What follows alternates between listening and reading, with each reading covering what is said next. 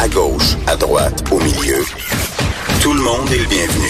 Jusqu'à treize, vous écoutez Trudeau le Midi. Qub Radio.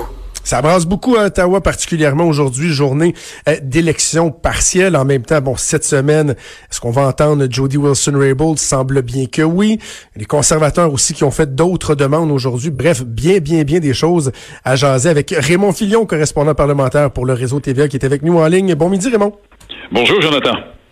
C'est une journée qui est importante aujourd'hui, Raymond, parce que, bon, il y a trois élections partielles. Puis j'ai envie de, de, de te lancer en, en te posant une question, voir si on, on partage un peu la même lecture. J'étais avec Mario Dumont un peu plus tôt à L C N et euh, on se disait, bon, c'est une journée qui est importante pour les chefs, évidemment, Jack Meeting euh, en premier lieu, qui joue son avenir politique, Justin Trudeau qui veut aller récupérer Outremont, Andrew Scheer qui doit conserver euh, son comté en Ontario.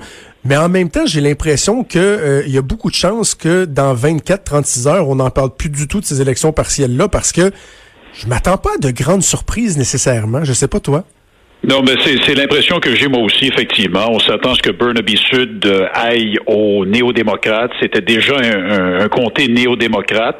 Euh, quoique le N P D l'avait emporté avec seulement cinq cent quarante-sept voix sur le, le, le candidat libéral aux dernières élections. Euh, le N P D pense qu'ils vont gagner. On dit que les sondages sont très favorables. Bon, faudra voir le vote ce soir parce que c'est une élection partielle. Le taux de participation est souvent beaucoup moins élevé que lors d'une élection générale. Alors, il faudra vraiment voir ce soir. Outremont, euh, normalement, les libéraux devraient l'emporter parce qu'il ne faut pas oublier qu'avant Thomas Mulcair, c'était vraiment une forteresse libérale. Euh, il semble pas qu'il y ait beaucoup de momentum en faveur du N P D actuellement dans Outremont. C'est un peu à l'image du, du reste du pays, du reste du Québec aussi. York Simcoe, comme vous l'avez dit, c'est un comté vraiment bleu conservateur. Peter Van Loan, l'ancien ministre de M. Harper, l'avait emporté avec cinquante pour cent des voix en deux mille quinze.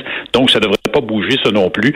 Alors, effectivement, à quel point ça va durer? On va en faire tout un plat, évidemment, au cours des prochaines heures. Demain, tous les partis politiques vont mettre, permettez-moi l'expression, leur spin sur le résultat. Mmh. Il y a le Bloc québécois aussi, là, pour qui c'est, c'est quand même oui. assez important, le, euh, la, la circonscription d'Outremont, la partielle dans la, le, le comté montréalais ce soir, parce que c'est la première partielle du nouveau chef, euh, Yves-François Blanchet. C'est important aussi pour Maxime Bernier. C'est la première fois qu'il présente des candidats. Il y en a des candidats dans chacune des trois circonscriptions. Alors, à quel point M. Bernier va voler des appuis à son ancien parti, ça reste à voir. Maintenant, est-ce qu'on va encore en parler euh, cet été, dans les, les, les semaines et les mois avant l'élection? Je ne pense pas. Ben, repre- reprenons certains des éléments dont tu as fait mention. Le Bloc québécois, par exemple, dans Outremont, est-ce qu'ils se sont fixés un objectif? Parce qu'on pense pas, euh, j'imagine, aller ravir Outremont, qui a été tellement longtemps une forteresse non. libérale avant de passer aux mains du N P D. Mais est-ce qu'ils ont un objectif? On a une idée de qu'est-ce qui serait un, un, un résultat satisfaisant pour eux? L'impression qu'on me donne, c'est qu'ils seraient très satisfaits s'ils battaient leur score de deux mille quinze. Ils avaient eu huit virgule cinq pour cent en deux mille quinze. C'est M. Euh, Duceppe qui était chef à ce moment-là.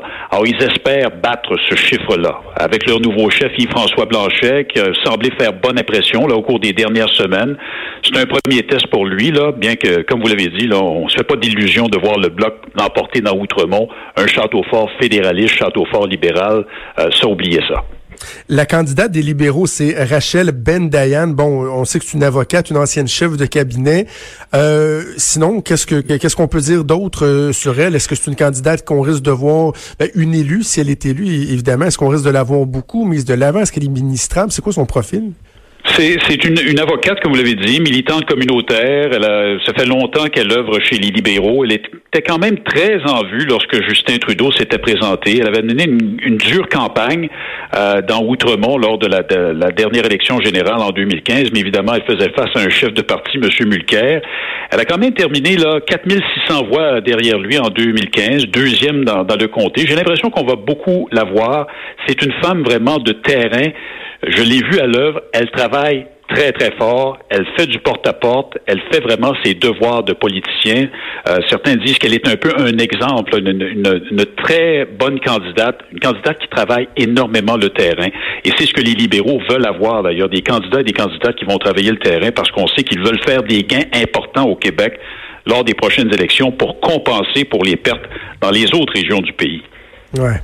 Euh, revenons également un instant à Burnaby Sud. Bon, on prévoit que Jagmeet Singh va être élu. Mais si c'était pas du euh, du scandale S N C-Lavalin qui vient euh, qui plombe le gouvernement Trudeau depuis euh, quoi trois semaines maintenant, euh, si c'était pas du faux départ des libéraux dans ce comté-là avec la, la candidate Karen Wang qui a dû démissionner à peine quelques heures après le déclenchement, rajoutons à ça le dossier de Trans Mountain qui fait beaucoup de de de de, de mécontents en Colombie-Britannique. La victoire de Jack Meeting, si elle se matérialise, est-ce qu'on devra euh, l'interpréter comme étant un appui à Jack Meeting ou un rejet du Parti libéral? C'est probablement un peu des deux, je vous dirais. Là, il y a, il y a des éléments, là, vous venez d'en énumérer trois, là, qui jouent vraiment à, en faveur de, de Jagmeet Singh. Ça fait dire à, à certains que s'il ne gagne pas aujourd'hui, il, il gagnera sans doute jamais rien. Et c'est vraiment le ça, ça, sa carrière là, de chef du N P D qu'il joue. Ça va faire un an et demi ou à peu près là qu'il est euh, chef du N P D. Il n'a toujours pas de siège à la Chambre des communes. On a attendu longtemps avant qu'il se branche, qu'il se trouve un, un comté dans le où il allait se, se présenter. Il a choisi Burnaby Sud. C'est clair, net et précis. Euh, s'il ne gagne pas aujourd'hui, on va lui montrer la porte. À, absolument. Mais on pense qu'il va gagner. Là, les sondages, semble-t-il, sont très favorables pour lui. Est-ce que c'est vrai, Raymond, qu'à l'interne au N P D, il y a même des députés qui vont jusqu'à espérer que leur chef soit pas élu pour tenter le tout pour le tout avec un, un nouveau chef dans les prochains mois? Est-ce que ça, est-ce que ça a été jusque-là? J'ai, j'ai entendu ça, oui, effectivement. J'ai entendu ça. Euh, j'entends aussi certains libéraux qui espèrent au contraire qu'il va gagner parce oui. qu'on tient au, à, à ce que c'est, on le voit comme vraiment un, un adversaire faible euh, qui joue un peu dans les mêmes plates-bandes que les libéraux. Hein. Le N P D, évidemment, comme les libéraux sont à gauche, et les libéraux de M. Trudeau sont particulièrement à gauche. À l'inverse, vous avez les, les conservateurs qui, eux, aimeraient bien le voir perdre pour que les, les néo-démocrates se donnent un chef un peu plus fort ben parce oui. que plus le N P D est fort, ben là, à ce moment-là, plus ça vient diviser le vote à gauche et ça donne davantage de chances aux conservateurs de l'emporter. Et si jamais il est élu, donc, va faire son entrée dans les prochains jours, prochaines semaines, à la Chambre des communes, où là, il y a des députés qui font quand même bonne figure, entre autres, dans toute l'histoire du scandale de S N C-Lavalin. Je pense, bon, à Alexandre Boulerice, Guy Caron, Nathan Cullen. Il y a des députés qui sont quand même redoutables en Chambre. Et là, lui devra se faire une place comme chef et tenter de, de, de, de marquer des points. La commande va être énorme pour lui, là. La commande va être énorme parce qu'il est plutôt discret. Hein. C'est pas un, un type de gars qui, qui hausse la voix et c'est ça que ça prend en politique. Il faut vraiment que vous fassiez votre marque, surtout lorsque vous êtes euh, dans le, sur les banquettes de l'opposition. Vous allez parler de, d'Alexandre Boulerice, M. Collins, ce sont des députés flamboyants. M. Angus aussi qui donne pas sa place, mm. qui parle fort. J'ai hâte de voir le style de Jagmeet Singh qui n'a pas été vraiment flamboyant hein, depuis qu'il est euh, euh, qu'il est chef du N P D. Je dirais même qu'il est assez terne dans les euh, les mêlées de, de presse avec les journalistes, élève rarement la voix. Évidemment, là, ce sera une, une partie différente pour lui. On ne l'a pas vu dans cet environnement-là. Alors, ce sera très intéressant, vraiment, qu'il, qu'il gagne mmh. ce soir, de voir quel style il aura à la Chambre des communes, parce que ce, c'est là qu'il pourra se faire voir. Mmh. Ce sera une opportunité en or pour lui de se faire valoir auprès des Canadiens. Est-ce qu'il va passer le test? Ça, c'est une autre question. Parlons de S N C-Lavalin, nouvelle semaine qui commence. On a l'impression que ça, se ne, se, ça ne se calme pas vraiment. On va encore oh. en parler beaucoup. Euh, à quoi s'attendre? Là? Il y a Jody Wilson-Raybould, il y a la demande que Andrew Scheer a fait ce matin. C'est quoi le portrait en ce moment?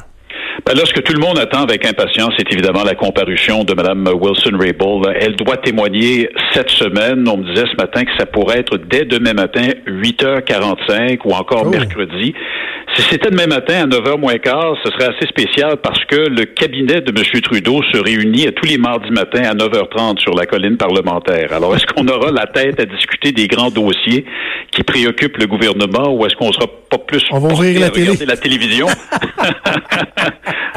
Ça, ça reste à voir. Alors, on attend des confirmations aujourd'hui, là, à savoir à quel moment Mme Wilson-Raybould va finalement comparaître devant le comité de la justice de la Chambre des communes. Mais ce qu'on est-ce, attend est-ce voir aussi... Qu'elle pourra dire, Raymond, surtout? Ben, c'est ça. À quel point elle pourra parler? Ouais. Parce qu'il y a toujours ce, cette histoire de secret professionnel qui, aux dernières nouvelles, n'a pas encore été levé par le premier ministre. Euh, secret du, du cabinet, les secrets ministériels. Euh, encore vendredi, on nous disait dans l'entourage de Mme Wilson-Raybould qu'on ne savait pas à quel point elle pourrait parler. Ce serait assez spécial, quand même, de voir la femme qui est au cœur de toute cette tempête-là depuis presque trois semaines arriver devant le comité de la justice. Euh, faire face à des questions et répondre la plupart du temps, je ne peux pas vous en parler. Ouais, Admettons oui. que ce serait quand même assez décevant.